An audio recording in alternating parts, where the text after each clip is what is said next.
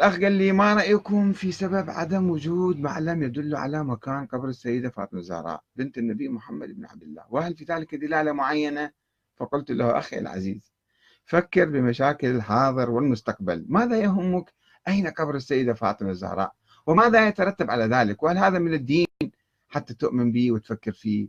جزء من العقيدة مالتك ولا جزء من الدين مالك؟ الله أمرك روح يقول وين قبر فلان أو فلان؟ وين قبر النبي موسى؟ إيش مدري وين قبر موسى؟ بالصحراء وين قبر ما أدري فلان نبي؟ مو مهم. أنا أعرف قبور الأنبياء وين. فضلا عن قبور أشخاص آخرين لا هم أنبياء ولا أوصياء مثلا. وحتى الإمام علي. الإمام علي بعد ما مظلوم ولا أحد مثلا.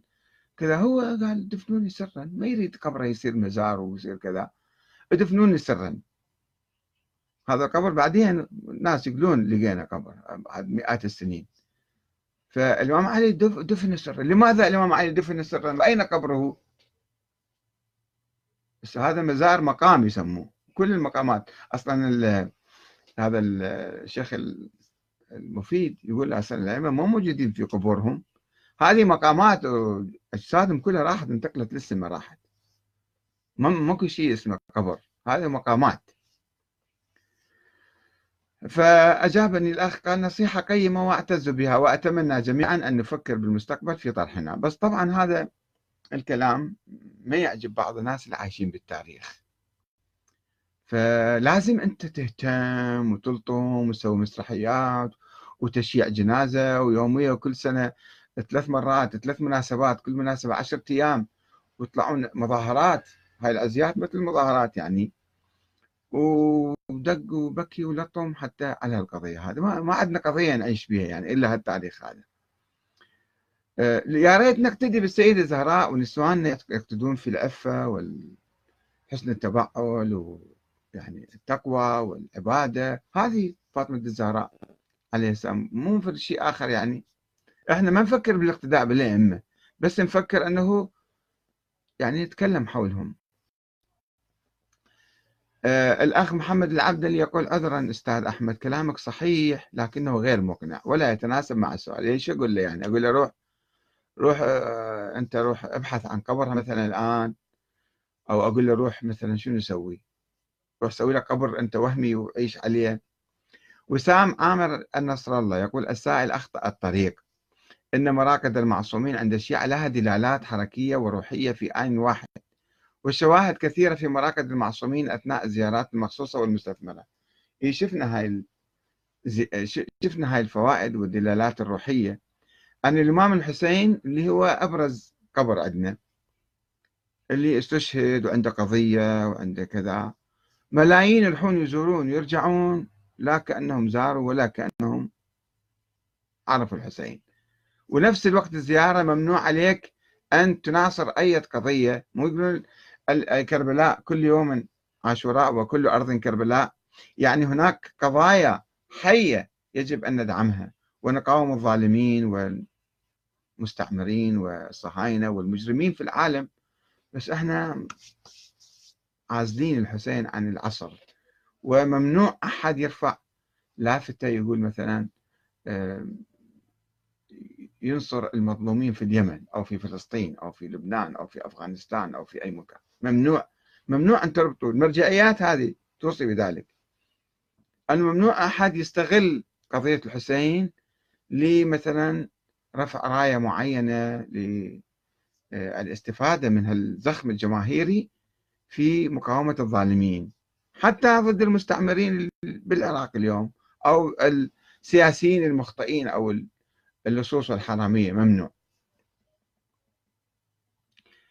كميل النجار يقول الزهراء أمرت بإخفاء قبرها لتبعث رسالة خالدة لكل ذي عقل أن يفكر ويتدبر ويسأل نفسه لماذا لا يوجد قبر لبضعة الزهراء لبضعة المصطفى?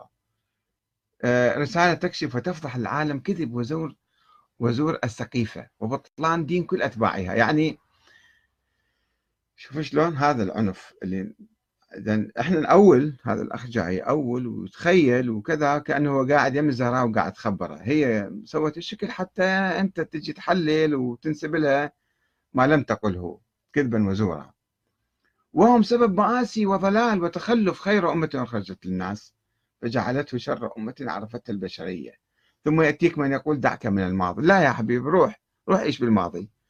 وفكر بمشاكل الحاضر. وهالمشاكل الحاضر كلها إلا نتاج السقيفة المشؤومة التي غيرت مجرى تاريخ الأمة وحرفت عقيدتها وسودت التاريخ وصبغته بالدماء والويلات والآلام والحرمان والطغيان والظلم. بعد ما عنده كلمة يقولها. خلص كل الكلمات. شوف هذا هذه المشكلة. هنا أنه إحنا نجي تحليلاتنا غوغائية وعشوائية وخيالية التاريخ كله نحلله يعني آه، آه، إذا الإسلام لم يضع دستورا للحكم ولم يقل النبي صلى الله عليه وسلم من الحاكم بعدي وما هو نظام الحكم وما هو طريقة ما هي طريقة انتخاب الحاكم. اجتمعوا المسلمين الصحابة اللي نصروا النبي واللي دعموا الإسلام وجاهدوا في سبيل الله. الأنصار في البداية قالوا ننتخب لنا أمير إلنا ثم إجوا المهاجرين قالوا لا خلينا ننتخب واحد لكل العرب. العرب ما يقبلون واحد أمير أو حاكم من الأنصار فانتخبوا أبو بكر وخلص. شنو المشكلة في ذلك؟ صحيح صارت سرعة وفلتة كما يقول عمر بن الخطاب. الإمام علي ما كان حاضر بهاي الشورى بس بعدين ما فرضوا هم نتيجة آه، انتخاب انتخابهم يعني. ما فرضوا أبو بكر على الناس إنما اجتمعوا الصحابة وبعدين بايعوا أبو بكر. وثم بايعوا عمر ثم بايعوا عثمان ثم بايعوا علي. فشلون صار كل التاريخ؟ التاريخ الإسلامي تخربط مو من السقيفة ولا من الشورى. الشورى كانت بدائية وبسيطة يعني ما كان أكو دستور واضح. كان فيها مشاكل وكان فيها ثغرات وبالتالي أدت إلى الفتنة الكبرى وصارت يعني مشاكل وانهارت آه، تلك التجربة.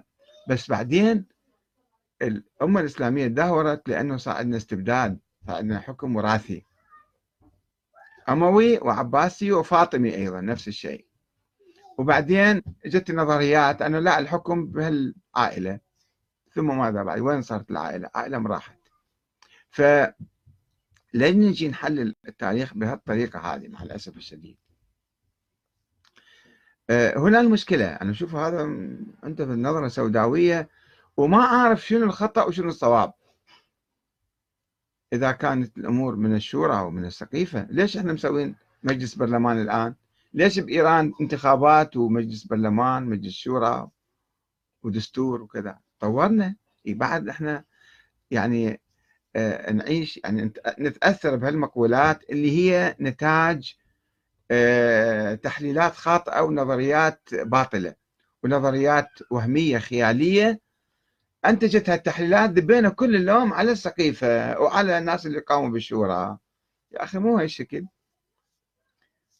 علاء أحمد الصفار يقول قال الله تعالى ولا تلبس الحق بالباطل وتكتم الحق وأنتم تعلمون. طيب شنو صار يعني؟